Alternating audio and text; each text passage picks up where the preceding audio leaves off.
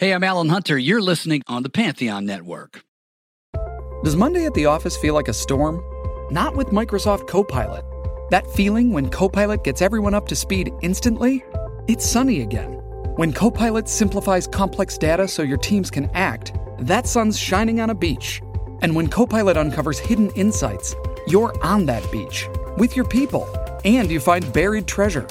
That's Microsoft Copilot. Learn more at Microsoft.com/AI for all.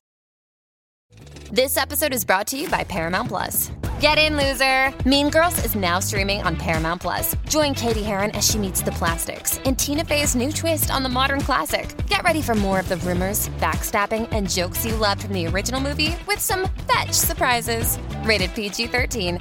Wear pink and head to ParamountPlus.com to try it free. 92% of households that start the year with Peloton are still active a year later. 92% because of a bike?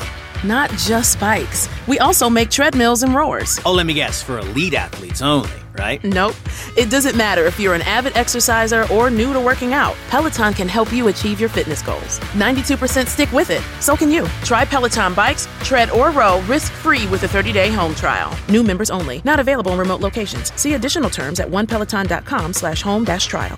Pantheon pod fans, we have a special secret just for you. One that is incredibly exclusive and only for you. This fall, Pink Floyd drummer Nick Mason is bringing his own Saucerful of Secrets band back to the States for a 28-city Echoes tour, and Pantheon has your official hookup. But let's have Nick tell you all about it. Hi, this is Nick Mason. I've spent the last 57 years playing drums with Pink Floyd, but now I'm loving playing live with my own band, exploring the early iconic Floyd tracks. This fall, we're bringing them to the American shores. Join me and my amazing Saucerful of Secrets band on our Echoes tour. And listen to Pantheon podcasts for your chance to grab an exclusive front row VIP experience. Hope to see you at the show. Thanks, Nick. You heard that right. A pair of front row VIP upgrades for many of his North American tour stops, and they can be yours. Of course, that's not all. Included with those seats, you'll get exclusive Saucerful of Secrets VIP merchandise, crowd-free shopping at the merch table, priority check-in to the venue, and more just for you, the loyal Pantheon Podcast listener. And there's more. At most tour stops, Pantheon Podcast hosts will be in attendance, and they will greet you and a companion. And you might just make it onto one of our shows as a guest. Make sure you get your tickets now before they sell out. Then, enter the contest for the VIP experience at pantheonpodcast.com/Nick Mason. Winners will be notified via email 1 week prior to the event. So don't miss out on this once-in-a-lifetime experience. By the way, which one is pink?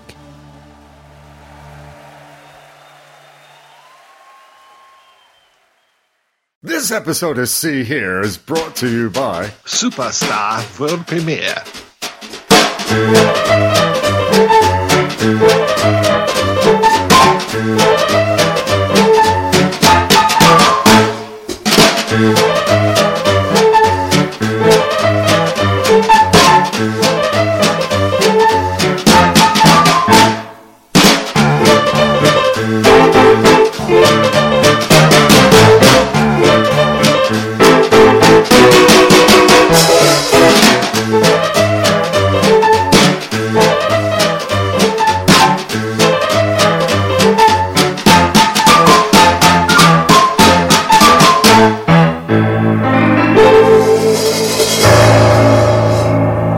Welcome to episode 100 of the See Here podcast. 100! And people said we'd never get to 10, but here we are at 100, 8.5 years after we started this podcast in 2014. Episode 1 was myself, our beloved Tim Merrill, who I hope will be back before too long, and Wendy Freeman. Episode 2, Bernie Stickwell joined us as part of the regular crew. So good afternoon to you, Bernard Stickwell. Hello, Morris. It seems like a lot longer than 8.5 years. All these other podcasts, like the ones hosted by our two guests for this time, they do 100 episodes within, I don't know, like a week or two, don't they? Yeah. They're machines. Yeah. Frankly, we're the Salieris to their Beethoven and Mozart, I think. So welcoming back for his, I don't know whatever appearances, but he's been on a few, Mr. Mike White of The Projection Booth. Welcome back, sir. Thank you so much for having me. Thank you very much for being had. I'm surprised this actually isn't a film that you had previously covered in The Projection Booth. We'll have to do it Projection Booth style, I think.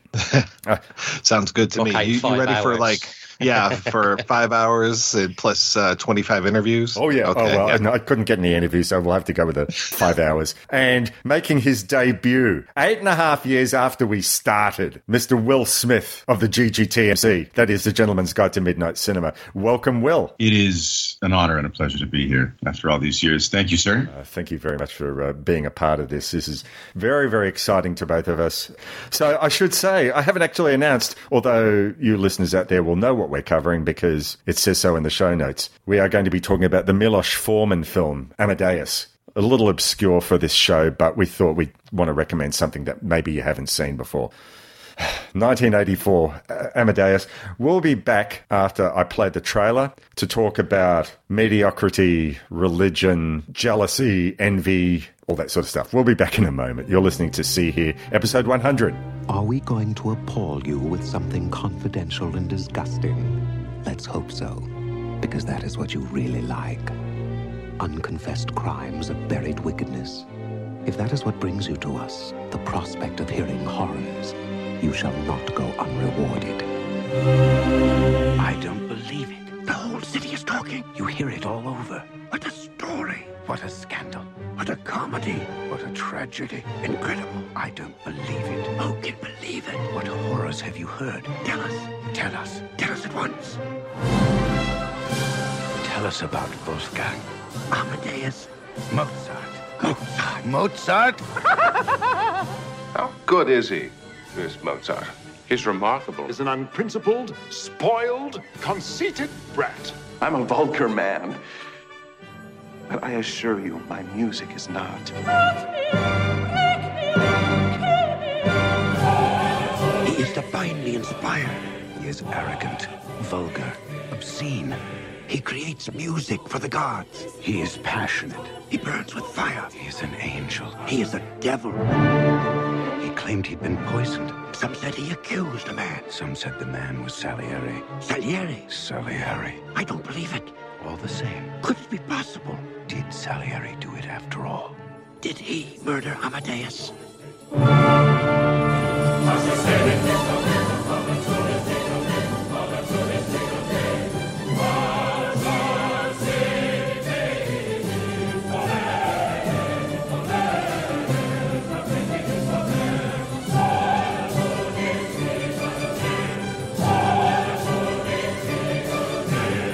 Amadeus, the man, the music, the magic, the madness, the murder, the mystery, the motion picture.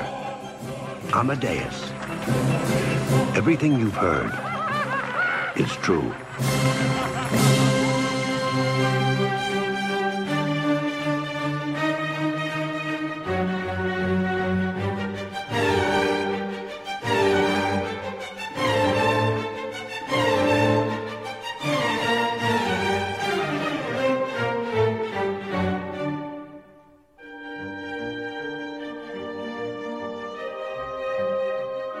And we're back from break. You're listening to See Here podcast episode 100. We're proudly part of the Pantheon network of music discussion podcasts. And this time we have a very important music film, Amadeus, a little film that maybe you've heard of, directed by one Milos Forman. The writer was Peter Shaffer, who based it on his play that came out, I think, originally in 1979, debuted in London. And I read something that, even though he was uncredited, that the film as a co-writer was Zdenek Mahler, who was somehow a couple of generations down the track related to Gustav Mahler, the classical composer. So I found that incredibly interesting.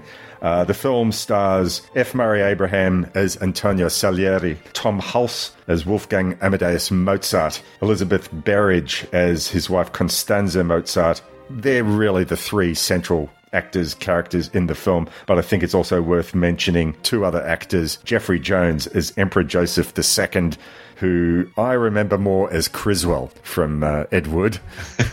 Very different role here. And Simon Callow, who I sort of remember more from Four Weddings and a Funeral. He was the funeral. Spoiler alert.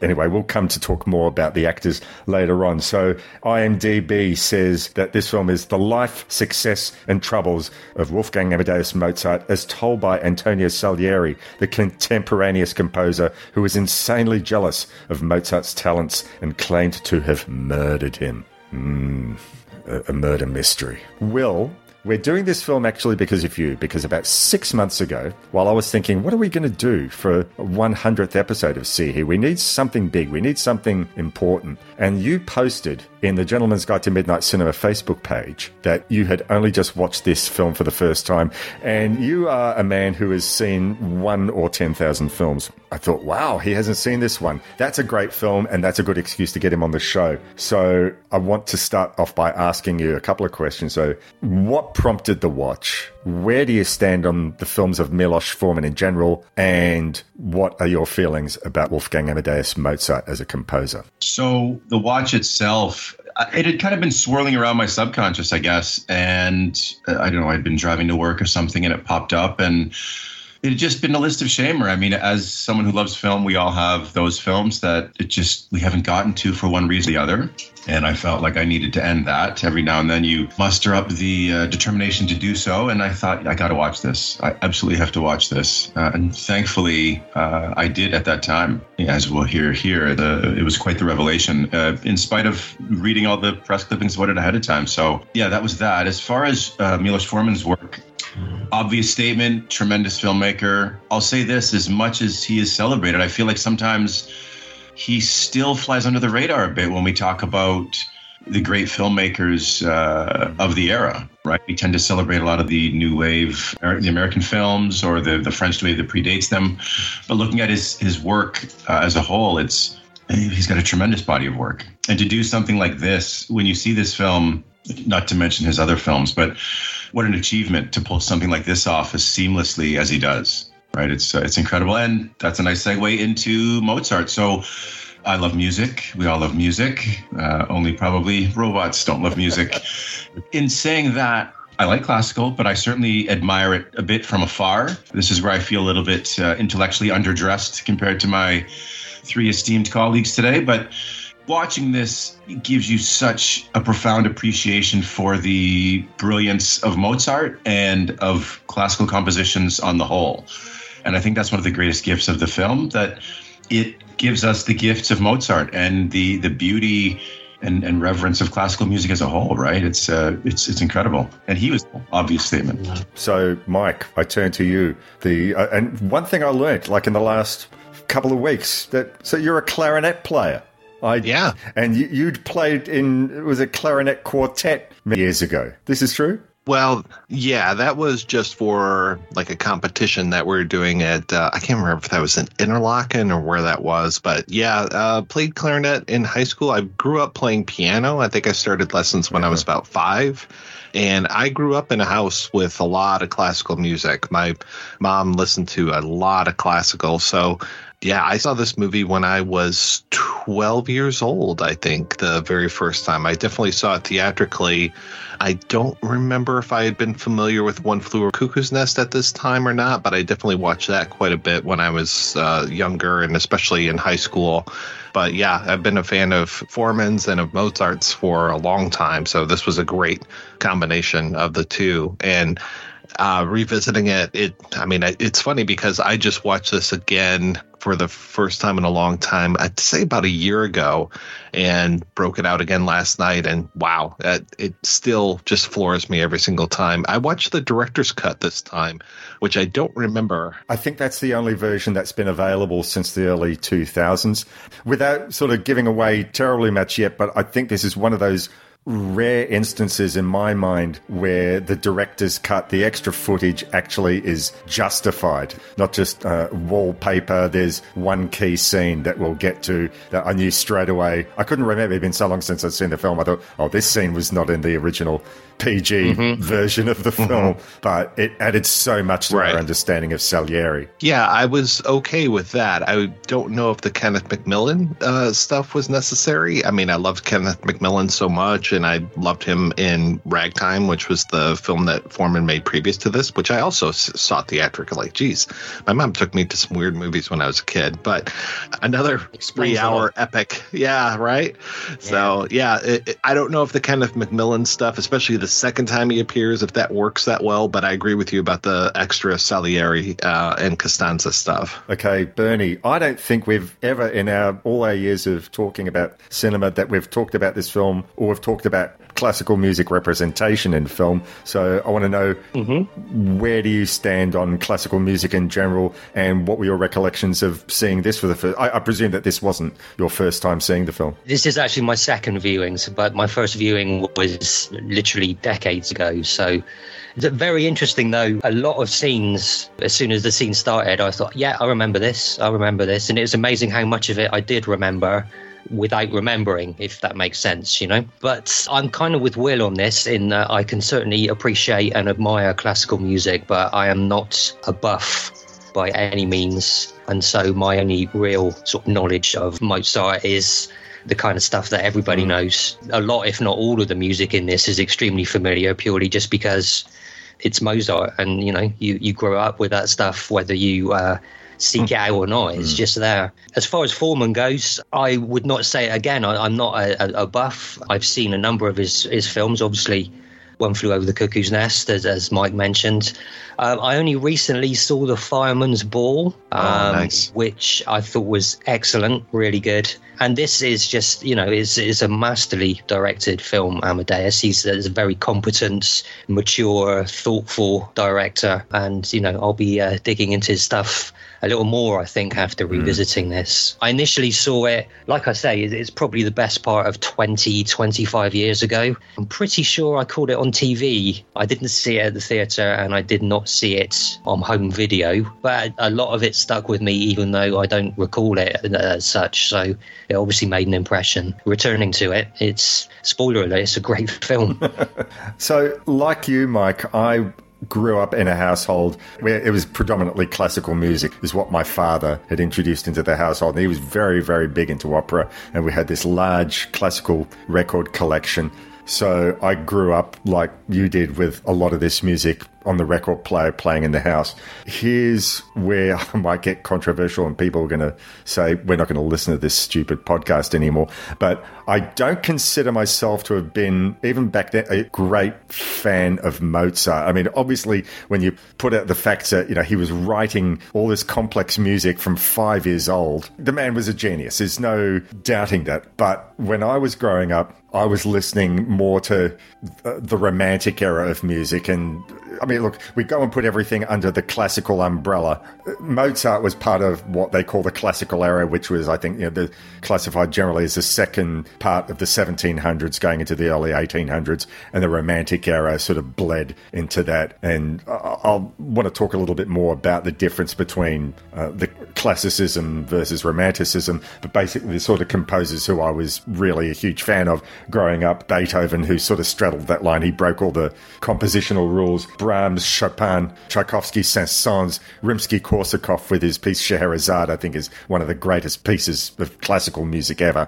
And that was more wildly, more passionate. Everything about classical music as defined by what Mozart and Haydn were doing seemed to me to be far more proper, maybe mathematical. I mean, I don't know what I'm saying here, but it just seems so proper. It wasn't passionate enough for me. I mean, look, when I grew up, obviously I was exposed to the music, and the 40th Symphony is his most famous, Eine kleine Nachtmusik, and my sister took me a number of times to see The Magic Flute, which I enjoyed. But I hear a lot of stuff on the classical radio station over here, and a lot of it seems a little bit twee to my ears. Going with that in mind, when Amadeus started here in the cinemas in the 1980s. I thought, oh, it's about Mozart. I'm not going to go see that, which was really, really stupid. But that's what happened. And then shortly after I got married in the 90s, Joanne, who had watched the film countless times, said to me, oh, there's a production of the play taking place in town. We should go.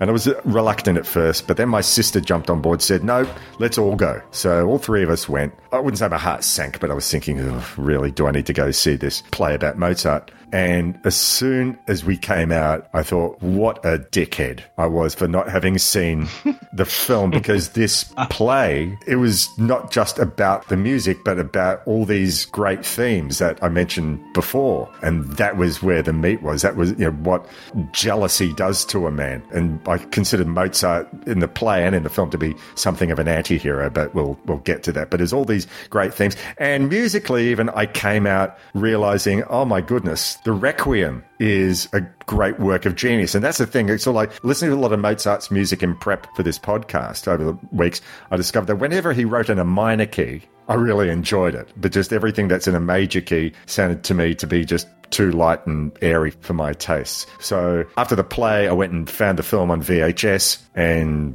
yeah, like you gents, completely blown away. Now, I was reading a whole bunch of things where people at the time, and when I say people, I mean like classical music historians, were not so down with the film, and before that with the play, because of its historical inaccuracies. And I don't know whether you gents all had the chance to listen to the commentary from the DVD. Yeah, that was fantastic. So Peter Shaffer has a lot to say about factual inaccuracy, and I've got a bunch of thoughts on this, but I just sort of want to go around the table and ask, in a historical film, and I'm not just necessarily talking about musical biopics, but in a dramatic representation of a real-life event, how important is it to be historically accurate? Is it important? Is dramatic license okay as long as the film is entertaining? I think it's okay if the film works, and I think it's okay if the director, the writer, or whoever is, you know, upfront about the fact that we have changed things here for dramatic license to make an interesting film. It can be a little bit of a thorny issue, maybe. I mean, I don't know that 20, 30, 40 years' time, if it's not already happening, people are going to think the film of Titanic is actually what happened, you know? So it's, I don't know, it's a tricky one. I don't have any issue with it as long as it's done well, I guess. And certainly in this case, I mean, there was precedent for him changing it anyway. Was it, forgive my knowledge here, was it, yes, Pushkin wrote a play about the supposed animosity between Salieri and Mozart, which, according to, you know, historical scholars, wasn't actually a thing at all. So Peter Shaffer, you know, obviously was aware of that and was riffing on that and was putting together his own vision, and that's fine, it works. So I don't have an issue as long as it's handled well, I guess. Well, I think we're talking about art, not science. Mm-hmm. So I'm okay with some liberties being taken as long as there's a bit of transparency about it. You look at films like JFK or Apocalypto or Marie Antoinette, all take a lot of liberties with accuracy, and it's not to the detriment of the art, nor, of course, is it with this. I think it allows us to get immersed in the world, and it's almost like if you're a comic book reader, the what-if stuff to a degree, right? A path gone here, a path gone there, and I have no problem with it, provided it's not being sold as actual factual, right? I mean, it's again, it's art, not science. Yeah, it doesn't say based on a true story at the beginning of it. So I can understand why some people might think, oh, this is exactly what happened, but that's folly. If you think about that with anything, even some documentaries, you're in for a lot of trouble. I'm absolutely fine with the historical license. I mean, there may not have been a rivalry between these two at all. And the opening of the movie with F. Murray Abraham as Salieri saying, I killed him, and tried to commit suicide, that could have just been a big old elaborate ruse on Salieri's part. I don't even think that Salieri tried to commit suicide ever. So, yeah, everything is subjective. Everything is just here for telling the best story that you possibly can. Mm-hmm. I think that Shaffer tried to stick to certain facts as much as he could, or use those as the basis of these things. And he can say, like, well, that came from Haydn and this came from here. And, you know, I read a letter and it actually said this. that's great. And I think Forman brings a few things to the party as well. Yeah, as long as people aren't saying this is really what happened, there is no based on your story, I think we're okay. In the commentary track, Shaffer says in everything that he did, there was a kernel of truth. He actually was fessing up in this commentary. He said, yeah, no, this bit didn't happen. You mentioned Haydn there. And Haydn had said, you are the greatest composer of whom I know. And that's something that Salieri says in the film. So there you go. Everything, a kernel of truth. I'm going to sound hypocritical here because for years I've been sort of thinking when I watch a film that they take too many liberties. I thought, well, can't they just call it something else and make it about a different character and not purport this to be this person from history that we know of, and then we can just enjoy for the story that it is. But like you gents, because this is done so well, I don't see an issue here. And a director who, I confess, I've not seen a whole lot of his stuff. I've seen two of his films. One is Tommy, and you know how I feel about Tommy, Mike. But the other one is Listomania. Play your music whenever I can, but your politics don't interest me. And no one goes away thinking that Listomania is factually accurate because it's an exercise in style. It's bringing the whole notion of idol worship into 20th century, into the 1970s. So everyone's presuming that, Roger Daltrey is not really representing Franz Liszt accurately. Ken Russell's not doing it. But we think, it's an exercise in style. We can buy that. But when something like Amadeus, or pick any other historical drama that you want to, looks like it could be factually accurate, and then you read out later on, well, no, they took liberties with this, this, and that. And certainly, once again, the music historians took issue with that when the play came out in 1979. Yeah, you can sort of understand why they sort of go down that path. But if the film had gone and said, yeah, Amadeus is told in the Twilight Zone. And the other thing is, I sort of was thinking, is that Salieri as unreliable narrator, and he's definitely an unreliable narrator. So the whole thing, based on the kernel of truth, because, yes, he's telling a true story, but he's embellishing it. From that perspective, it completely works. The only thing that's not historically accurate is that possibly Salieri never met up with a priest to confess his supposed murder of Mozart. Bernie, you brought up about the Pushkin play. So Alexander Pushkin had written this play in 1840, so only whatever it was, however many short lifetime after Mozart had been buried. He had gone and supposedly said something to the composer Karl Weber that he'd gone and murdered Mozart. 10 years after that confession, Alexander Pushkin goes and thinks, well, maybe there's something to it. Let's see how I can drag this out into a play. And there is his play, which Shaffer has said, yes, he acknowledged that he was a big fan of and wanted to elaborate on that. I think I watched the whole thing, yeah. What did you think about the contrast between how Salieri and Mozart are represented in that original play versus how the Peter Shaffer represents them? And it's a two-hander. Really, mostly it's a two-hander. So, and half an hour. Right. So. Yeah, it was really tough to even draw the comparisons. So there's the Pushkin play, there's the Shaffer play, version 1, version 2, and then what we see in the movie. And version 1 and version 2 in the movie script are vastly different at a lot of times. And I can't remember if it was version 2, which played in the States. They eliminated the manservant or valet of Salieri, so they made him the person in the mask, so which was an interesting choice. But yeah, I mean, it to me, it was very apples and oranges. As far as the Pushkin versus the Shaffer play. At the crux of Amadeus, Salieri takes his time in trying to make Mozart's life miserable. We only got half an hour of this short play, and he's a lot more angry. God, why have you done this to me?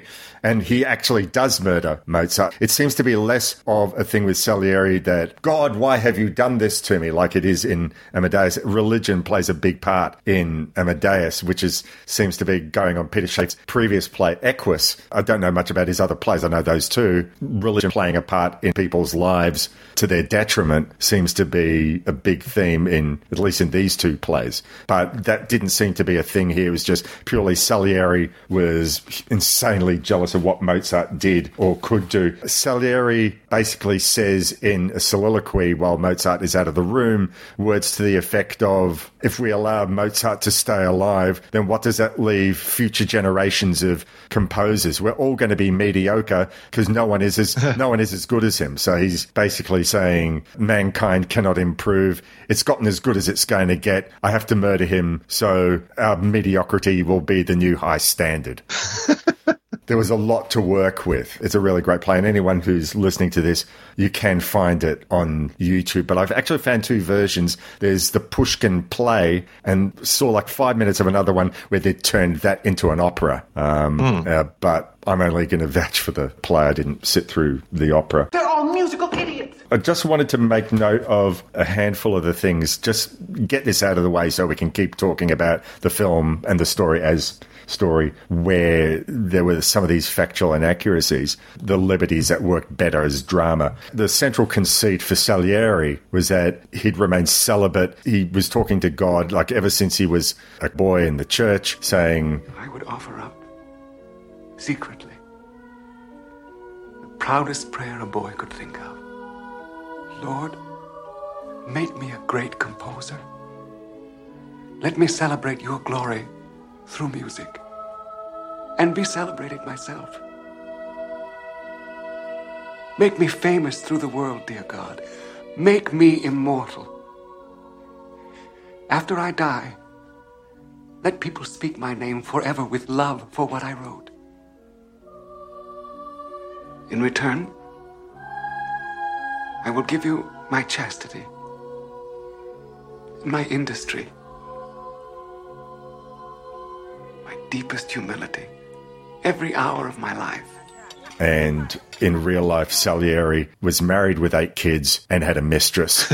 So much for that. But it's a great central conceit for it as a drama. The other big thing was that, going to the end of the film, so it is true that Mozart was very ill as he was basically composing the Magic Flute and the Requiem at the same time, two diametrically opposed pieces of work. But he actually dictated the music to, well, I think it might have been one of Salieri's students, Francis Sussmayer. It was never Salieri who'd come to his door disguised in a mask to remind Mozart of his father to commission him to do it. It was actually just this crazy guy who sent out his servant saying, hey, I want people to write music and then I'll claim it as my own, which in the context of this film was exactly what Salieri wanted to do. He knew he was mediocre as a composer, so he thought, right, well, I'll get Mozart to write his own death music, and then I will claim at his funeral that I wrote this grand piece of music in his honor, before shoving him out to a pauper's funeral. So those are two, I'm sure, many more little central conceits that are factually inaccurate, but sort of thinking about these sort of things, these are not the worst crimes in the world at all in terms of representation of the story. So actually, just sort of one thing I'd forgotten about, Mike, I wanted to say to you that with the Alexander Pushkin play, because it only goes for half an hour and Salieri murders him, I was just sort of waiting for like a minute later for a man in a crumpled raincoat to come and say, Mr. Salieri, you're a great composer, one of the best. Just one more thing. You say you wrote this Requiem for Mozart. When did you start that, sir? And had you considered that? Was it because he was sick? Yeah, and then suddenly Salieri wants to help out Columbo figure out the case. Oh, Lieutenant, yes. Do you know anything about music, Lieutenant? I played chopsticks when I was about 5 or 6, you know. But my wife's brother, he can play the piano like nobody's business. He just sits down, and I think they call it playing by ear. You want William Shatner playing Salieri as well, in that situation. I think I even looked up the Russian for this, which means one more thing. So any of the Russian listeners out there can write back and tell us whether I got that correctly, whether Google Translate is correct on that. So another theme I wanted to talk to you gents about, see if you had any thoughts on, was, as I said, theology plays a large part in this story. Salieri saying, God, if you give me this, I will be your humble servant forever. And then when he realizes that this vulgar little man, this crass little man who farts and swears and tells dirty jokes is the vehicle for his genius. He says, "You've made an enemy of me. I will murder your genius. See how you like that." In film representation, I can't think of anything else. I'm sure there is, but I can't think of any films where the protagonist or the antagonist makes a deal with God and turns against him. It's always the devil. I was speaking to someone tonight who told me that they'd only just watched for the first time Bedazzled, one of my favorite comedies of all time, based on Faust, and it's always making a deal with the devil. And Mike, because you're talking about the 1980s Twilight Zone on one of your million podcasts, you remember there was like a 10-minute add-on to fill up the half hour or something like that, where this mathematician is working out a formula on a board. He said, "I'd give anything. Oh, I'd give my soul to be able to work this out." And the devil comes, played by, was it Ron Glass from Ron Glass and Sherman Helmsley? Yeah. And so another representation, it's always in dramas, making a deal with the devil. This is one of the only times I think where I make a deal with God. Do any of you gents know of any other films or drama where something similar has been done like this? Off the top of my head, I can't. I was inclined to just maybe look it up and see. There has to be other examples. I would be stunned. Yeah, the Preacher comic book, and I guess the TV show, for however long that lasted, the central conceit of that was the main character, Jesse Custer, didn't lose his faith in God. He wanted to track down God and ask him what the heck he was doing. So that was kind of the premise of that. I don't recall whether he actually did come face to face with God in the end, but maybe that's the closest thing that pops into my head. Sorry, a lot of times it's films that deal with that tend to look at just simply the relationship one has with God and their life and how great their life is because of the relationship with God, as opposed to a desperate deal that needs to be made or wants to be made. Right? Yeah. It tends to be more about faith, as an arc in their life or just as it's so woven into their life, this glow, right? So, yeah, you get the desperation comes from down south. Mm-hmm. So. That's absolutely what happens here, isn't it? Because to all intents and purposes, God doesn't make a deal with Salieri. It's quite apparent he doesn't, because Mozart comes along. Whatever Salieri's actions are, it doesn't affect God in any way at all. It's what Salieri is taking from his relationship with God. I wonder how much of the I guess obviously that it would have been a large part of the Shaffer production, but I wonder how much of that was an allure for Forman, coming from a communist country where religion didn't play a big part of his life. So for him to be almost an observer of this and look at it as the absurdity of someone to think they were going to make this sort of a deal and to have their nose kind of rubbed in it perpetually in society, and just with their ego, with such a thin-skinned man. I think there's a lot of delicious, dry, comedic and dramatic material there that we see on the screen as a result of that. I mean, this kind of thing with deals with God, it feels very Abel Ferrara to me. It feels like something that would take place in like Bad Lieutenant or something. I'm mostly remembering Shklovsky's Possession, where Isabella Gianni comes in and you get that POV shot almost from Christ up on the wall and her just venting to Christ and basically spiting him. So I know there's definitely a thread there, but I'm trying to remember an exact, I'm going to make a deal with God and then I'm going to curse him out when he doesn't come through. That's an interesting connection as well, Possession to Amadeus. That's good. In reference to what you were saying there, I think, Will, there was this documentary which Mike and I both saw like a couple of years ago. It was a documentary on Milos Forman called Forman versus Forman. And there's a great line in there. I'm not sure I'm quite getting this right, but Milos had said, "I feel strongly when an individual is in conflict with an institution." And that could be political, it can be the church, it can be the government, could be anything. And that's the thread through a lot of Milos Forman's work. And I sort of want to give some examples. But before we do that, Mike, because you're our resident Czech New Wave guru, I don't want to sell anyone else short, but we're coming up like 3-4 days from Czechtember. Any of the Czech films that I've watched have been on your recommendation in recent years. So I've been exposed to that through you. So just do you want to just sort of talk a little bit about the history of the Czech New Wave and where Milos Forman came into them? Yeah, Forman's an interesting case because a lot of people have a lot of grudges against him because he was there in the beginnings of the new wave. He went to, FAMU and attended a lot of classes with a lot of the folks from the Czech New Wave. Films like Audition, which is interesting because Audition mixes fact and fiction, and that was kind of a thing that would happen in a lot of these early films. But this idea of using documentary and then adding a narrative to it, I mean, that's very much what you're seeing in a lot of scenes in A Blonde in Love, or also known as Loves of a Blonde, or even, Bernie brought up The Fireman's Ball. So you've got this whole idea of like what's real, what's been added. So playing with that in Amadeus, I think is very fun as well. I mean, obviously he's not shooting a documentary and then adding a narrative element to it, but playing with the facts and figures, I've found that interesting. But I know there's some Czech filmmakers who really didn't like that he left Czechoslovakia. Other people applauded him for leaving, but some people, I think like Vera Hitovala, kind of held a little bit of a grudge against him for being able to leave Czechoslovakia and being able to have this very interesting career post-Czech world, going over to the U.S., taking off, making One Flew Over the Cuckoo's Nest in 1975, which just took the world by storm. He swept the Oscars, if memory serves, with that years before Amadeus.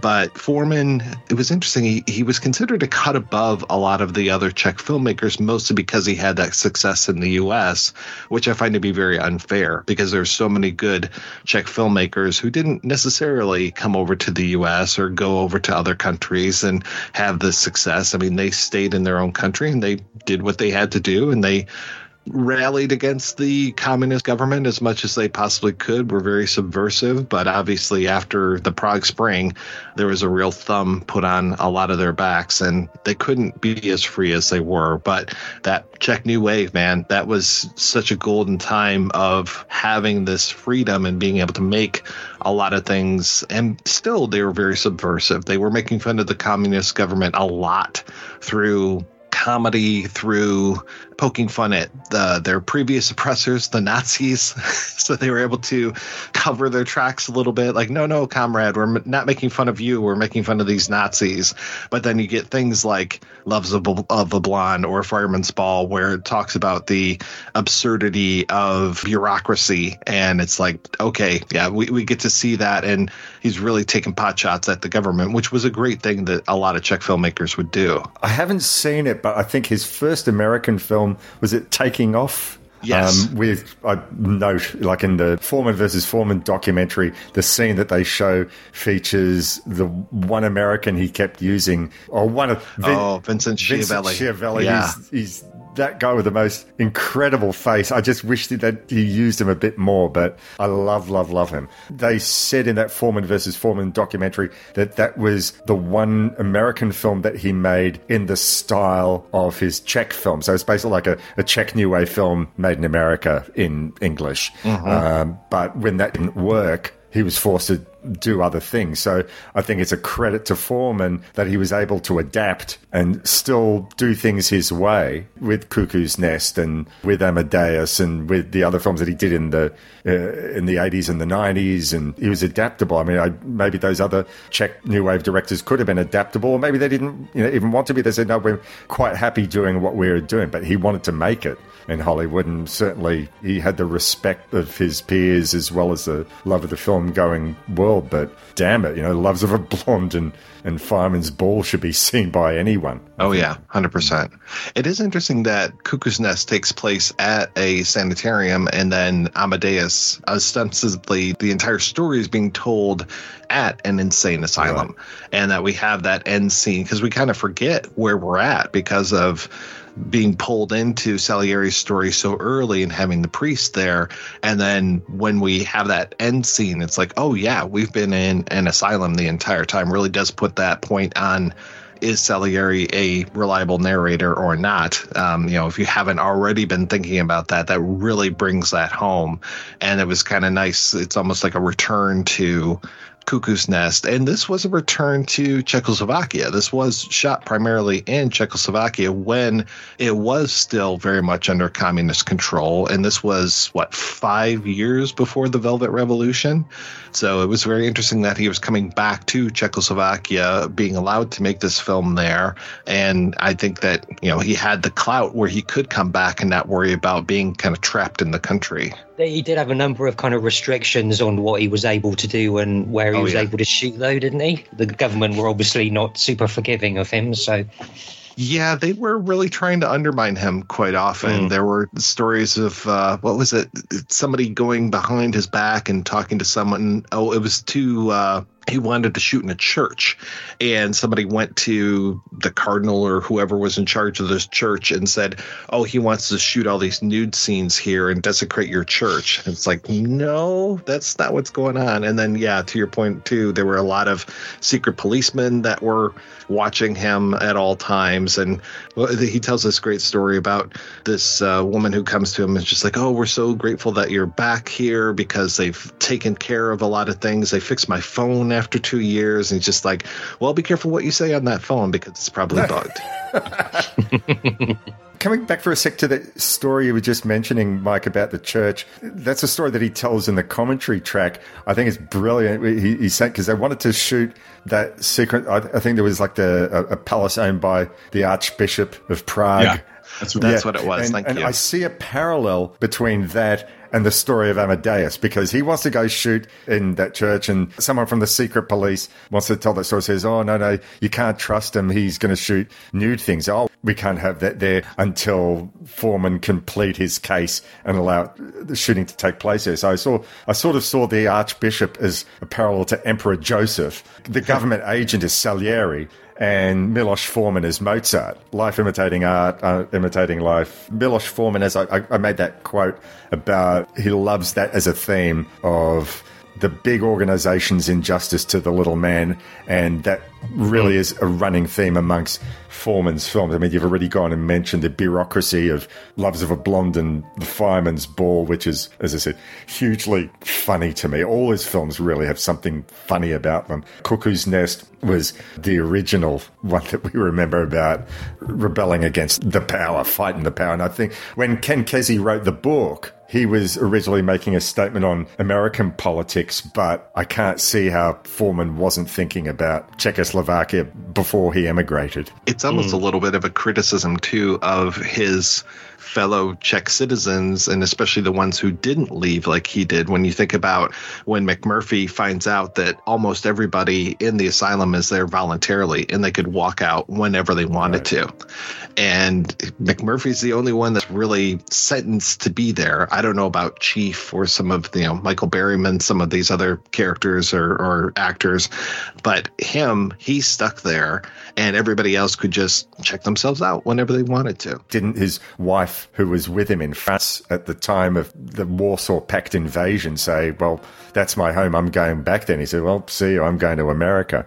The other two American films that I treasure, well, one I treasure, the other one I just sort of like, but I'm a big fan of Man on the Moon, and Andy Kaufman is rebelling against what the networks want, one of who's run by Vincent Schiavelli. He's also rebelling against public expectations, who wanted to do Mighty Mouse and wanted to do Foreign Man. Once again, I don't know how true it is about him saying, I think Taxi is just crappy commercial comedy, it's not funny at all, but he rebelled against all that and did his own thing. I'm going to wrestle women, because that's against public expectations. He's rebelling against the clean-cut image. Oh, you think I'm a nice guy? Right, I'm going to make you hate me. And I only just watched for the first time a couple of weeks ago The People versus Larry Flint, and in a way Larry Flint's a very good comparison to Wolfgang Amadeus Mozart, because Mozart is maybe not as nasty as Larry Flint gets, but Larry Flint was an idea that people supported. He wasn't particularly a nice man, but he's fighting for the sort of things that Lenny Bruce we thought had overcome. Comedians could say whatever they wanted, but Larry Flint couldn't print what he wanted. In the film Amadeus, Wolfgang Amadeus Mozart, you feel sorry for him, but he's more of an anti-hero than a hero. He's rebelling against the state. He's rebelling against these old-fashioned notions of what's decent and what's right and what's pure, and he says, this is a great story. Who wants these old-fashioned stories about gods and Valhalla? I want to tell stories about ordinary people. But at the same time, the first time he goes to visit the emperor, he hears this march of welcome that Salieri has gone and composed for him, and then proceeds to humiliate him because it's pretty basic, isn't it? You know, didn't you just repeated that thing? Let me see if I can improve it, and humiliate Salieri in front of his peers, who are all a pack of brown noses, I must say. But that is probably one of my favorite scenes of the film. Of the film, my two favorite scenes are that and then the dictation of the music at the end. And just because it deals with the music so much, I would have loved to have seen even more of that, but I think having those scenes to really cement how great he is, and just that he is able to come in and play upon those themes and rewrite something into something that is so known, I thought that was wonderful. It's almost up there with the scene in The Doors where they write, "Light My Fire." Right. Sorry, I had to put that in. That's not true. I'm sorry. That's one of those look at the floor moments, I think, isn't it? You get the impression with Mozart, though, he doesn't do these things to humiliate and belittle. He has such belief in himself and his talent, and he knows what he is creating and what he is doing is leaps and bounds beyond everything else. So he can't help but be like that, you know? I don't get an impression, certainly not from Tom Hulce's performance, that there's any spite or any, this is new. It's the word new is used a lot. It's new, it's interesting, it's new. That's just what he is, and he knows that. So he can't help but do these things. You bring up a great point, Bertie, talking about Hulce. I want to give Hulce all the roses. You know, Abraham, obviously, he's got the hardware. I think they went head to head that year. But Hulce has to straddle a line because he's very kind of childish and bratty, but I don't think anything he does is with malice or ill intent. He's not trying to undercut Salieri socially or intellectually.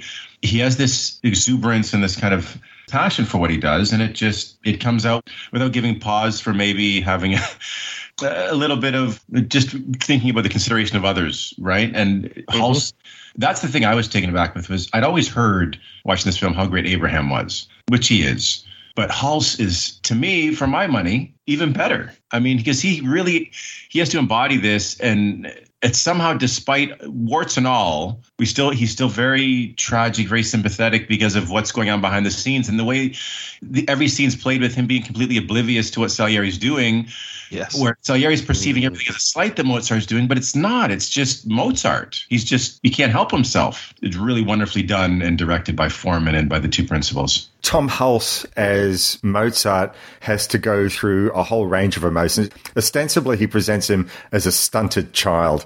Under the tutelage of his father, Leopold Mozart, he has to spend his childhood being rigorously trained as a violinist, as a pianist, as a composer, and having to live up to the expectations of his father. And as we see later on in the film, he's definitely got daddy issues. So he's going to start his childhood as a grown-up man. And, you know, he has that childish laugh, and he bears his ass, and he farts, and he dances around, and he plays word games. Talks backwards. So I'm sick.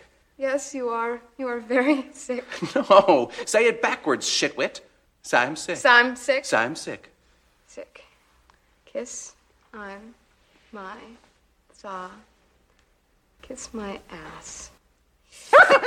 That's the other wonderful thing about Shaffer's script. It's not a period piece in the traditional sense. He's using modern vernacular. From all accounts, Mozart did tell crude jokes and did write stuff to his cousin that would have made Puritans blush, but it's using contemporary language, and it really, really works well. I mean, there's been a lot of talk about, well, the European story ought to be done with European accents, but this is directed by a European line, and I think he was spot on the money in making a film that we could understand in that regard. It's a masterstroke because it makes the film accessible. I think they mentioned this in the commentary track, how more prestigious a title character has, you know, they would have more of a British accent, but otherwise most of the other characters have just sort of standard American accents. And all of those little things make the film much more accessible, and takes away a lot of, I think, the preconceived notion people would have about it being stuffy and dry, right? Because it's none of those things. This film runs for 3 hours. It's a period piece without any of the unfortunate trappings that a lot of people associate negatively with these kinds of films. Didn't Forman want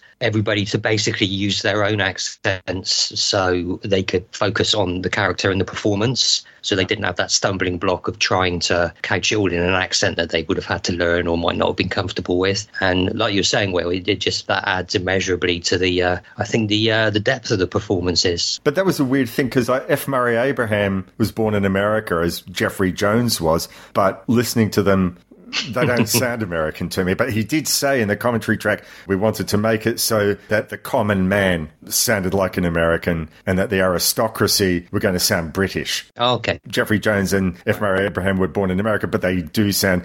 I mean, look, I don't know my American accents, but I mean, Bostonians traditionally... the more British-sounding Americans. Do I have that right? They definitely have an accent, that's for sure. But don't know if I'd say is particularly British, but... Yeah, I would say more mid-Atlantic type of accent, the thing that like Kate Hepburn used to use in the 50s, that I think could be more mistaken with a British accent. I was going to mention this earlier, but I actually literally bumped into F. Murray Abraham once. He was at the Theatre Royal here in Bath. It's a small theatre, but it's quite a prestigious one, and we quite often have sort of fairly name actors, actresses there. And I can't remember, this must be 5, 6, 7 years ago now, but he was at the theatre. He was, starring in a play there. And there's a little cafe around the corner from the theatre, and I literally came out of the cafe, turned, and I was looking at my phone. I looked up, and F. Murray Abraham was right in front of me, and I had to kind of swerve out of the way. And I didn't say anything, because it's F. Murray Abraham, what'd you say? Like, get out of my way, F. Murray Abraham. Yeah. Get a reverse name. Yeah. He didn't say to you something like, you shouldn't be looking down at your phone, common simpleton. And he raged at God that he was surrounded by all these assholes with phones, not looking where they were going.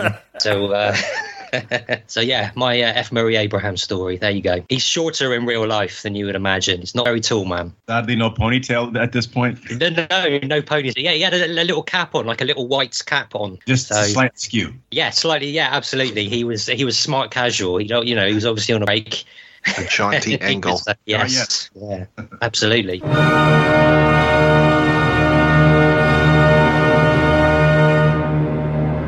Because we are a music film podcast, I do want to talk a little bit about the use of music in the film. Before I even go into that, I was reading in the New York Film Critics Association Awards that the year the film came out, that Mozart came in the runners-up for best composer for a film. Reminds me of that old Woody Allen sketch about the moose, where the moose came second in the fancy dress costume and the Schwartzes came in for... That's another story. In any film, there's discussion of diegetic versus non-diegetic music. And, I mean, obviously, being a story about Mozart, there's going to be plenty of diegetic music. The characters all hear.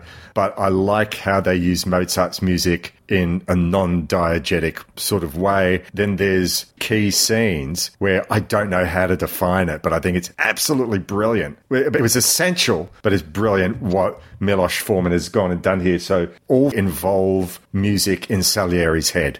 There's this scene, which I think is probably the most depressing, one of the most depressing scenes in the film, where Elizabeth Berridge as Constanze Mozart, his wife, goes to beg Salieri for, please, can you get my husband considered with the emperor for employment to teach his niece? And she brings some of his sheet music to him. He's reading the sheet music, the concerto for flute and horns, symphony number 29, and the concerto for two pianos and the mass in C minor. He reads the music and he hears this all in his head.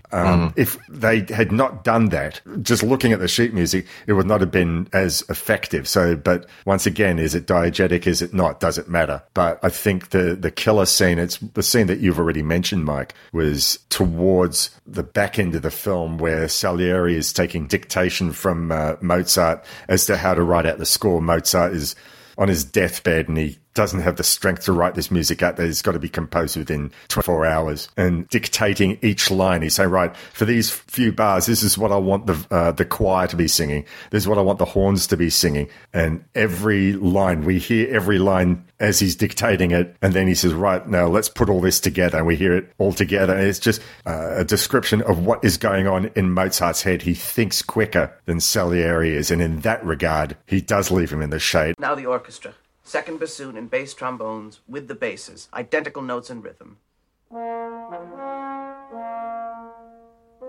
First bassoon, tenor trombones with the tenors.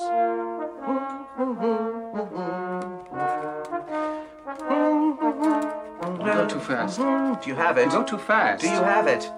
First bassoon, tenor trombone, what? With the tenors. Identical? Of course, the instruments doubling the voices. Now, trumpets in timpani, trumpets in D. No. Listen to me. I don't understand. Listen. Trumpets in D, tonic and dominant, first and third beats. It goes with the harmony.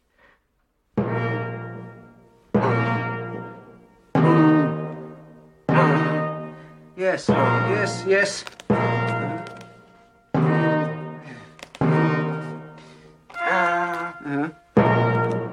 If this part of the story is any indication how quick that Mozart could think, he could think each line. And he had to say to him, no, do exactly as I tell you. And Salieri was saying, but I don't understand what you're saying. And apparently, like according to, once again, in the commentary, where Milos Forman says that bit of dialogue was actually written by Sir Neville Marriner, who was conducting the Academy of St. Martin's in the Field. He said, I want to get it from a musician's perspective. What would Mozart have said? I want it to be technically correct. There's more straightforward uses of non-diegetic music, like, over the opening credits where they're using the symphony number 25 to the opening chords that we hear. We find that Salieri is going to slit his throat.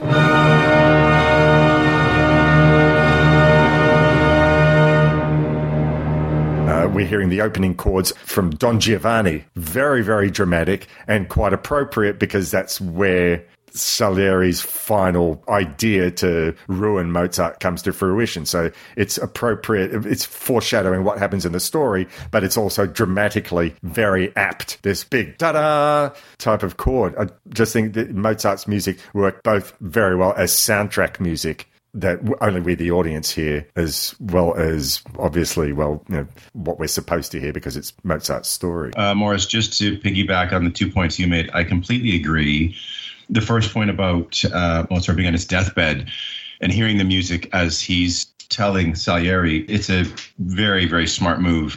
It allows us as laymen in there, in his mind, and to think that on his deathbed, Salieri's still not keeping up, it further accentuates the point that even on his deathbed, he's delirious, he's hours away from death. He's still light years ahead as far as comprehension and his ability to churn this out. It's just, it's remarkable. And I heard, I think it was in the commentary, maybe I read it, that Hulce intentionally mixed things up to confuse F. Murray Abraham during that scene. And organically, it works really well when you see it on screen. He spun around in that scene. And then the opening, it's so dramatic. It's so powerful. It grabs you by the collar immediately. Oh, yeah. It's very powerful. Yeah, I mean, those opening lines, we hear that big chord, and as we hear yelling out from the window, Mozart! I confess, I killed you! We sort of come to the end of the story within the story, and we think this is not a case where the protagonist has won. But of course, really, I guess, in a way, well, Mozart has, because A, Salieri, the character in the film, is racked completely with guilt, and B, if not for Amadeus, how many people would know the name of Salieri here in the 21st century? Is he really racked with guilt, or is he claiming this in order to get mentioned in the history books, if for nothing else that he murdered Mozart? It's that last gasp of fame he wants, that he never gets. Exactly what it is, Mike. And that's just one thing before we move on, I don't want to forget to say it, was the other incredible thing that Forman and Shaffer and everyone do involved is, despite doing two of the most, well, several dastardly things, really mustached moments from Salieri, in the end, I still look at him as this small, petty, thin-skinned man. Not even like master villain, because he does some horrible things to Mozart. And I still think of him as a petty, thin-skinned man. So I completely agree, Mike. I think that's not about guilt. It's about, to use an American football term, this is his Hail Mary pass to get one last shot at glory and fame. I think you get the way it's framed, the device of him talking to the priest as well. It's almost like he's trying to impress the priest, isn't it, with his story? Oh, God. It's not a confession as such. I mean, it kind of is, but at the same time, it's, look what I did. He sees the priest as a mediocre example of his profession. I think at the end he says, on behalf of all mediocre people in the world, I absolve you. It's all ego and hubris and pride with Salieri, isn't it? And yet, all through this film, the only moments of honesty that he gives, he's doing all these horrible subversive things to ruin Mozart's life, not just his career, but the only moments of honesty, ironically, where he's telling Mozart what he thinks of his music. He says, it's perfect. You're the most brilliant composer I've ever heard. Everything he says about the music, because ultimately, even though he wants fame and he wants kudos, but he knows that the music is important. The art is important. The art is not just a means to him being celebrated. The art is of itself. The emperor at one point says, Salieri, you are the finest composer working in Europe today. But that's not enough. He wants to be better than Mozart. And at least within the context of the film, he's the only one who knows that Mozart's music is better than his own. Between him and God, this is not between him and the public. So he's already got at the time of the story, he's the one with all the kudos. I mean, it was different in real life, but he's got royalties, respect, who's this little man who's going against the emperor's wishes, is writing operas based on band plays, and I want to come to that in a minute. He has everything that he wants. So he's fighting within himself. And that's why I do tend to think that it's not just one for the history books. I do tend to think it is because he has been racked with guilt. He did what he had to do, and it didn't bring him any more pleasure. We don't see between what happened between the time where Mozart's buried and between the time of him being an old man trying to kill himself and putting himself in the asylum. I think that there is a level of guilt that he's been living with for whatever 20, 30 years from the time of Mozart's death to the present day of the film. I think you can make an argument on both sides. Like I said, I tilt towards the other side, but I think it's fair. I can certainly see the logic in that, because every scene in the film, whether he's in the background or foreground, the wheels are turning. The only time he's sort of breathless and just beside himself is when he's talking about Mozart's music. That's the only time he's unguarded and the wheels aren't turning for something to better himself or further his status. The other thing I wanted to bring up, and this is definitely, considering Milos Forman's background, is that this film is a lot about the difference between the classes, between the aristocracy and the common man. There's a couple of very telling scenes where, first of all, where Mozart first comes to Emperor Joseph's palace and is talking about he wants to write this opera, The Abduction of Seraglio, which is going to be about themes that you just don't talk about in polite company. And he's standing there, everyone else is sitting, so Emperor Joseph and his advisors, the hair director of the opera, who else, I can't remember, but all his musical advisors, and they're all basically kissing Emperor Joseph's ass. And every time Mozart brings up an issue that is new, it's like he's the rock and roll guy in the room who's who's taught to the Pat Boones, the Frank Sinatras, who just don't get the next generation, man. But he's trying to appeal because ultimately the emperor has the last word. And even though the emperor he's patronized by his sycophants, but he's the working class guy. And back then, composers and artists in general, they were just contractors. Those guys were lucky that they got to be working directly in the employ of Emperor Joseph. But basically, if you're a worker or an artist, you're a craftsman. You got money based on doing a job. You were not admired with reverence like happens today. You were not an artist. You were just a craftsman. The whole thing about class, we see that the aristocracy on one side and Mozart standing up there, either as a peasant in front of the aristocracy being forced to say, well, speak for yourself,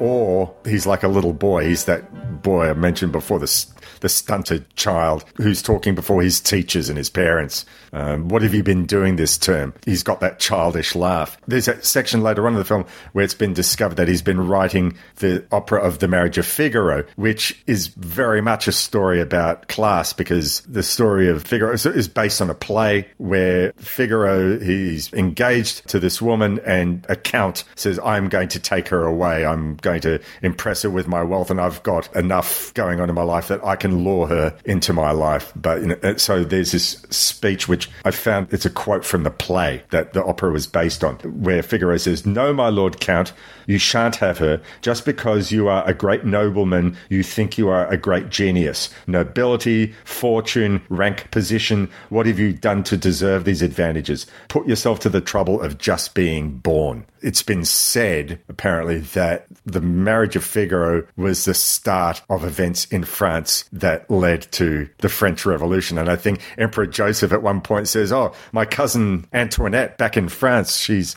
getting very, very worried.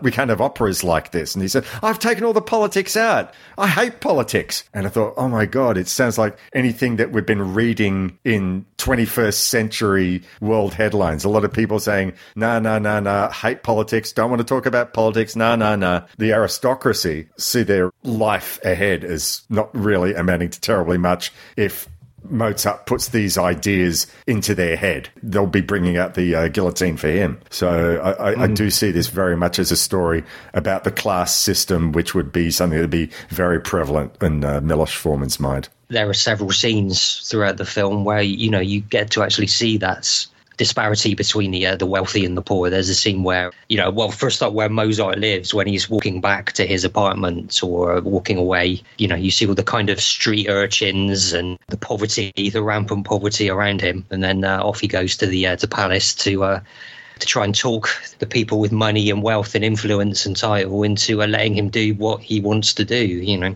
That's how art at the time, and really art in the 20th century, sort of worked. You went to someone's office and begged to let me record this album, let me make this film, and you get the aristocracy or the people at the record company, the film company, say, well, I might just be a producer, but I have some artistic ideas that'll help improve your work of art.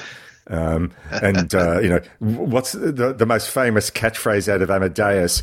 How shall one say, director? Too many notes, Your Majesty. Exactly. Very well put. Too many notes. Too many notes.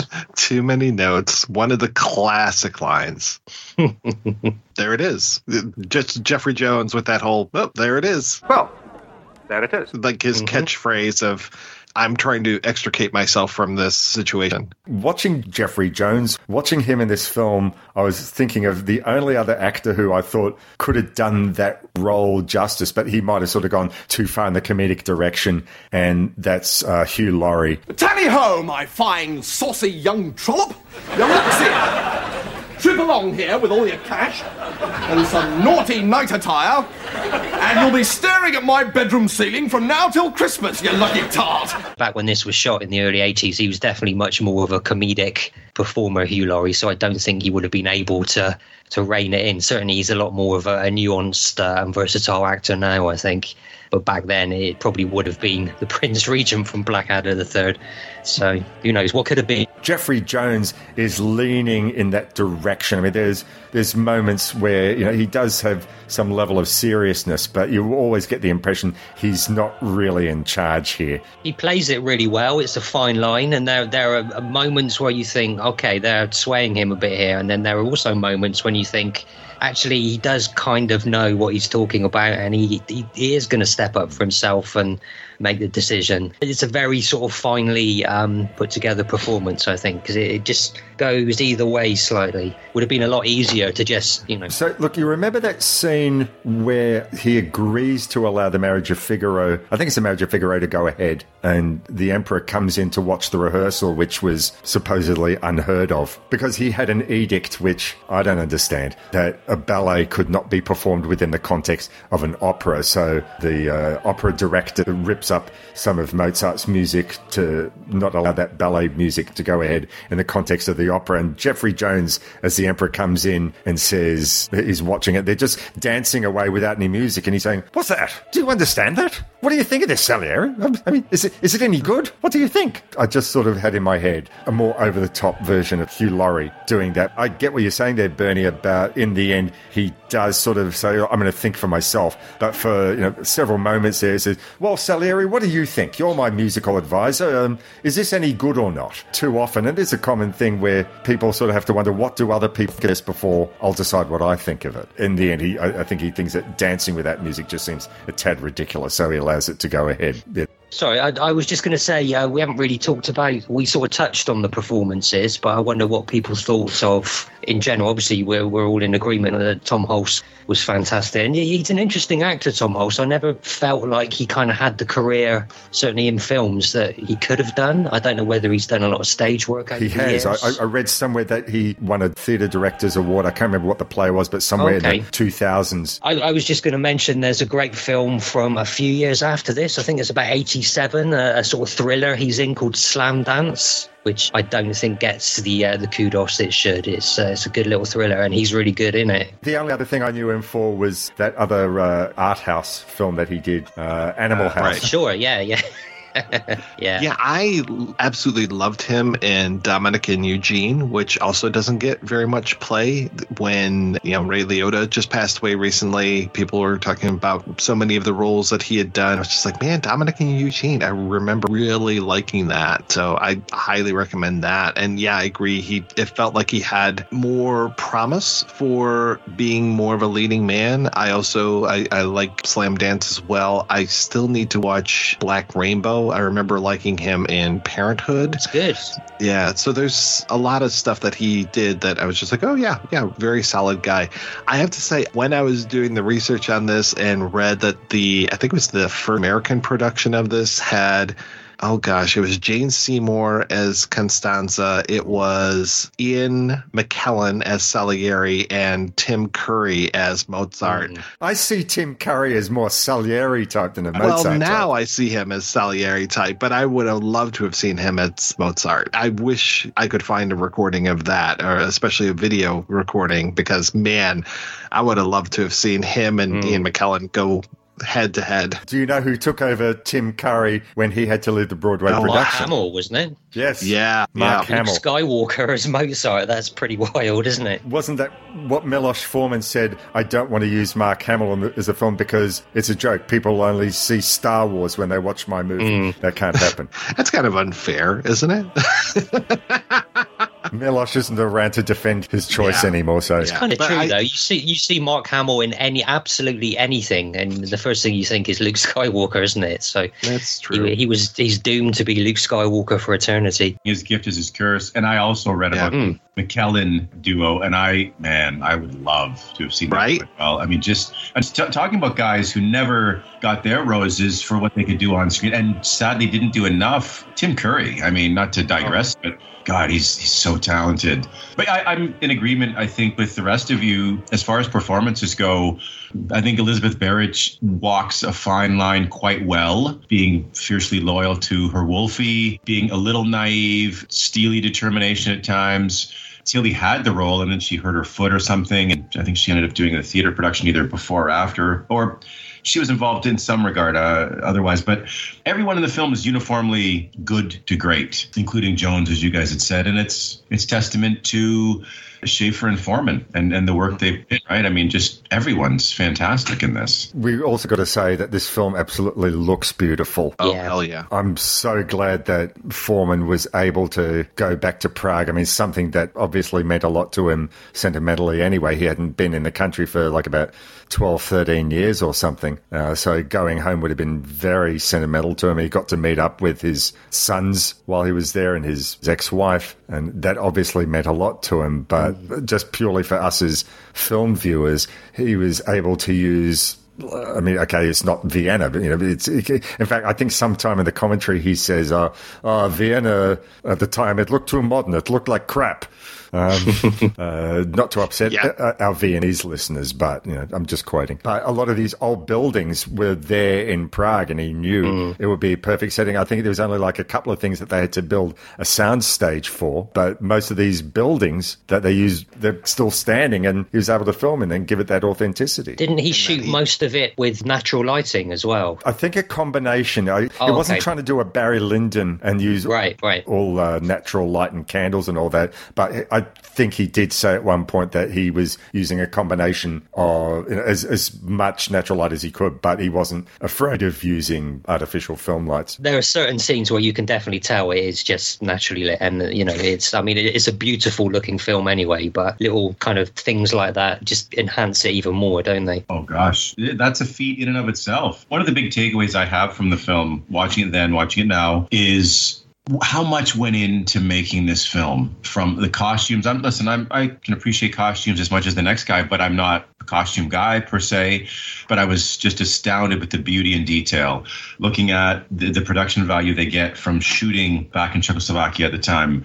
The natural light thing, the cinematography is fantastic without being too showy. Just everything that went into a film of the, like, it's just, I can't even imagine or fathom having to be the ringleader for a production of this. It's astounding. Just getting to that point as well. I mean, I read a few things where Forman and Shaffer, I think, were saying that it was difficult to get larger studios to finance something like this. So 3-hour film about Mozart is not going to draw the teenage crowd in, you know? So the fact that they were able to raise a budget and shoot it and do the amazing job that they did in itself is pretty stunning. I find it interesting that in the wake of that film's success, that there wasn't a plethora of other historical films about composers. In the 70s, there was a lot of stuff by Ken Russell about Wagner and Mahler and Tchaikovsky and Franz Liszt in its own style, but you would have thought, like, when something's successful, there's a whole raft of imitation that come afterwards. I think you could say that in the 80s, maybe I'm reaching a little here, but certainly sort of mid-80s onwards, there was, it seems to me, a bit of a boom in period dramas, period features, the sort of Merchant Ivory stuff, for example. I wonder if this was something which actually showed that people had an appetite for period dramas done well. Maybe that contributed to that. I don't know. I'm reaching perhaps. Probably, you know, that might have something to do. Because there I'm just sort of thinking there would be other films about composers, but you're talking about period pieces, and Merchant Ivory could very well have had something to do with it. And just the pervasiveness of classical music in advertising and pop culture. Again, sure, yeah. I feel like we did see it a lot more post-Mozart. I think this is like quite a few years before this, but it seems like there are some pieces of music that were just used over and over again in cinema. I mean, look, the most iconic piece of classical music in cinema is the opening 2 minutes of Also Sprach Zarathustra from the beginning of 2001. But it seemed like for a time, and I can only recall one film, but I know it got used in a bunch of films, were the opening 2 minutes of Karloff's Camino Burana, which you hear in Excalibur, which predates Amadeus by maybe, I don't know, 5, 6, 7 years or something like that. But it seemed like for a while that piece of music was being used everywhere. And as you say, this might have gone and encouraged directors. Yeah, maybe Stanley Kubrick was onto something. Classical music in cinema, it can work. Well, I think we can thank the play, because I want to say that Rock Me Amadeus came out between the play and the movie. Or, actually, I take it back. It was from Falco 3, which was 1985. So So if anything else, at least we can thank Amadeus for giving us Rock Me Amadeus by Falco, one of the best pop songs ever. Hey, Bernie, at the end of last month's episode, you were saying, I wonder how many times someone mentions Rock Me Amadeus in this episode. And it's taken, what, 2 hours into recording? That's pretty good. And of course, it would be Mike who has to mention it. So yeah, I almost, when I got introduced, I almost said, Superstar World Premiere. Any final thoughts? I mean, to your point, if you haven't seen this film, you definitely need to. It's almost 30 years old, which is, well, first makes me feel very old. But at the same time, it's like, this movie took the world by storm, you know, swept the Oscars, did all this stuff. Great.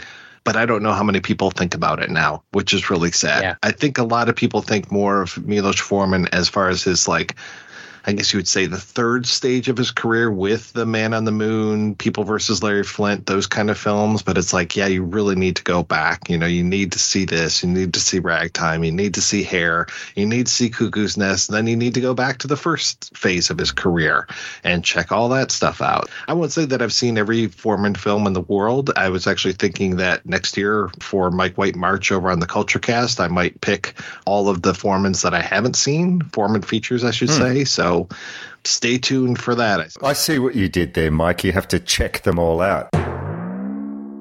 Will, any final thoughts? I completely echo what Mike said. It's an astounding, astounding film. And don't be put off by the run, much like I think the studios were at the time. Don't be put off by the runtime or the fact that it's about Mozart. If you love film, you will love this film. I'm quite confident in that.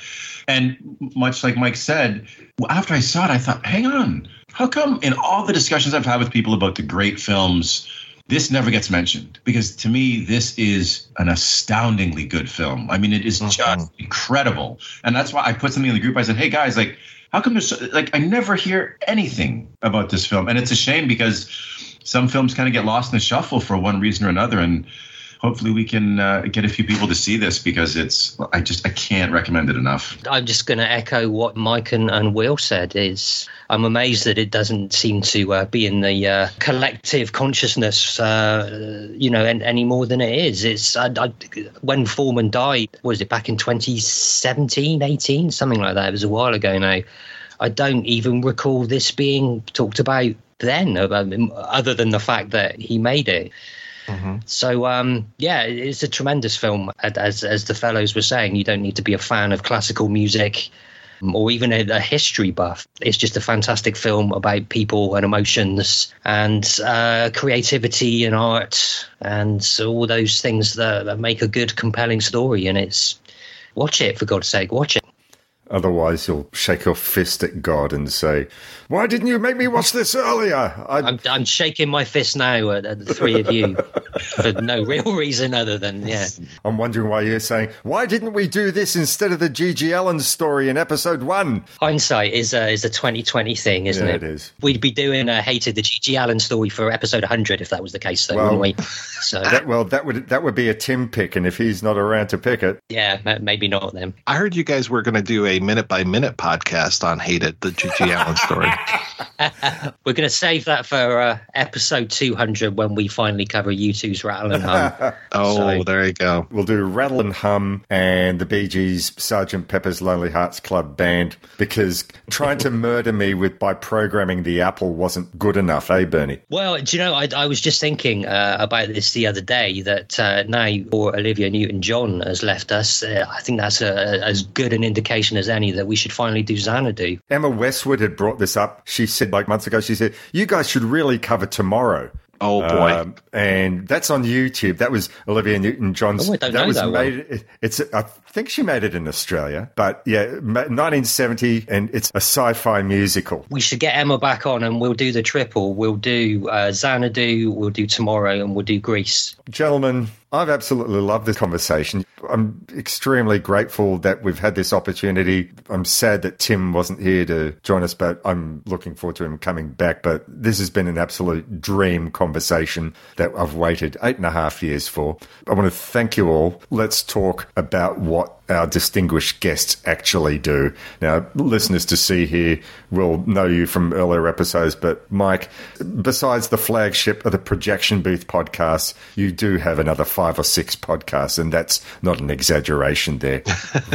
Well, we're wrapping up Dreams for Sale, the one that we do about the Twilight Zone 1985 edition.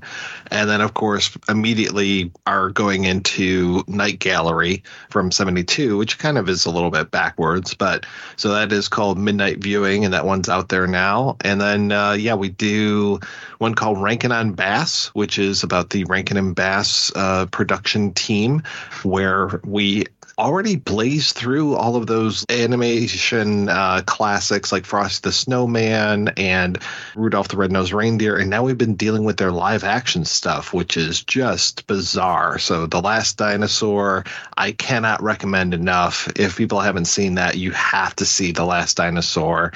Also, we talked about Bushido Blade recently. That one was kind of a treat as well. So good stuff with that. And then we talk about Barney Miller on The Life and Times of Captain Barney Miller. And then the one that I'm really excited about most of all is The Shabby Detective, which is yet another Columbo podcast. I think there's at least 7 or 8 of them out there. We're just adding to the fire. So maybe one of these days we'll reach out to some of the other Columbo podcasts and try to get them on the show and make it one big happy Columbo podcast family. Just one more podcast there, sir. Exactly. See, this is the beautiful thing is now using my VPN, I'm able to go to the Peacock streaming service and watch episodes of Columbo before I listen to you gents talk about it. Will Smith of The Gentleman's Guide to Midnight Cinema. Welcome back. I'm singing that in my best John Sebastian voice because you were away from the GGTMC for a while, but you are back. You are back in bed, and the show is like back to weekly. It's wonderful to hear your voice. Talk us through how things been going down there in with you and Rick in the DGTMC land. Absolutely. So let me just say this: Mike White is the James Brown of podcasting. Mike, that's incredible. You are an inspiration. We're going great. We had to pare things down a bit. I think we felt like we'd got a little bloated and operatic, too David Lean with 3.5-hour episodes, and just in the interest of everything, we had to cut it down from a 2-film show to a 1-film show. I'd been away for about a year. You know, my mom had passed, and I just had some stuff going on I needed to work through and life stuff. But the flame was still flickering, and now the flame's turned up. The baby oil's back on, and I'm back in the saddle. We're marching to episode 600. It's coming very soon. We're still tossing around a few ideas as to what we're going to do, but I can tell you our next show I programmed, and we're going to be covering a film that I don't think gets enough love. It's Aldo Lado's Short Night of the Glass Dolls, one of the most underseen gialli. I adore the film. It's fantastic. Speaking of maestros, Ennio Morricone scores the film, so it's it's a good one. I don't remember if I sent you a message about this, gents, but I went 2 weeks ago at Melbourne Film Festival to see the documentary about Ennio Morricone and on the spot review the bits where Ennio Morricone was talking about his work and how he actually approached compositional styles and, you know, how he came up with the instrumentation for, you know, for iconic pieces like, you know, The Good, the Bad and the Ugly main theme. Which doesn't get spoken about enough in the film. But the bits where he's talking are magnificent and a real insight to the way how he worked. But I think that this film suffered from too many talking heads, and in some cases talking heads that shouldn't have been there. Why did they bring on Bruce Springsteen, James Hetfield, and Pat James? Because they had The Ecstasy of Gold in their set. So they think that's... Right. Bruce Springsteen walks on stage while a piece of Morricone music is being played, and they had a man who's my jazz hero, Pat Metheny, plays the music from Cinema Paradiso in his set, but I didn't see any reason for him to be there and didn't even say anything particularly insightful. So far too many talking heads for my liking. If you're a fan of Morricone, you want to see this film for the moments that he's in. There are some other people, like Clint Eastwood has some stuff to say that obviously had to go to him. David Putnam talking about The Mission, and that was probably one of my favorite moments in the film, was that whole section on talking about the music of The Mission. It was fantastic. See it nonetheless. I was going to say, I still want to see it, but I lament that too when you get too many talking heads and you get the sense it's really just to get the name recognition, right? For a few extra Leros from the suits, right? It's at the detriment of the art sometimes, but yeah, that'll be a must see nonetheless. Let me just say this, not to digress. His Great Silence and Death Rides a Horse compositions I prefer to The Ecstasy of Gold. That may be blasphemous, but I love this too. So I dug out a record I forgot that we'd had, but there was a telemovie in the 1970s. I remember watching it, called Moses Lawgiver, starring Burt Lancaster as Moses. So it looks like an Italian production. And Ennio Morricone wrote some astounding music for that telemovie, and I forgot my sister had bought the record back at the time, so I've gone and stolen it. Now, she's probably listening to this episode, so I apologize, Sue, but you're not getting it back. He composed 500 scores, so obviously there was no way that they were going to get to more than a fraction of what he wrote, but I could have done with considerably fewer people saying, oh, he was ahead of the curve, oh, he was brilliant, he was the best. If someone makes a fan edit where it's just Morricone talking, then it'll be a great hour of cinema. Definitely well worth watching. Anyway, there you go. There's my pocket review of the Ennio documentary. So in the show notes, I'll put links to how people can find both of you gentlemen's fine podcasts, and people should be listening. I'm presuming that anyone who listens to this show are probably already fans of, but if they're not, get onto it. The Projection Booth and 10,000 Other Podcasts and The Gentleman's Guide to Midnight Cinema. Once again, this has been a real thrill for Bernie and myself to have you two gents join us on the 100th episode. Thank you so much. So I should probably at this stage talk briefly about what is going to be happening next month. That'll be episode 101 out in September of 2022. So we'll be speaking to Amit Itzkar. He was pointed to me by our friend Yaniv Edelstein, Mike, who, you know, he sent me a note saying, you want to speak to this guy? You talk about music films, speak to this guy. So okay, thanks. So Amit Itzkar has gone and made a new documentary. He's been heavily promoting. I've been following him on Facebook, heavily promoting it around Israel, and I hope he's trying to get it in festivals around the world as well. It's called Furious and Fast: The Story of Fast Music and the Pataphone. So there was a club in Tel Aviv in the early 90s called the Pataphone, and it became a record label and a nightclub, well, like a band venue. And I mean, look, I haven't gone through the film. I've just sort of gone through the trailer, but it looks like in parallel to be something not too dissimilar to what was maybe happening coming out of Seattle at that period. So getting to see something about a scene that I don't know. I mean, I know a bunch of Israeli musicians, a bunch of Israeli artists, but this documentary, I'm sure, is going to cover a bunch of people who I've never heard of before. So exceptionally looking forward to that, and speaking to Amit about his recollections at that time. That will be episode 101 of See Here. And all I can say to close this off, thanks again, gentlemen. Thanks again to anyone who's listened to this episode and has listened to any other previous episodes. You're all grouse. You're all wonderful. And just continue to be nice to each other, because why be an asshole? Kiss my ass backwards. Or as Emperor Joseph would say, well, there you have it. Cheers. All the best.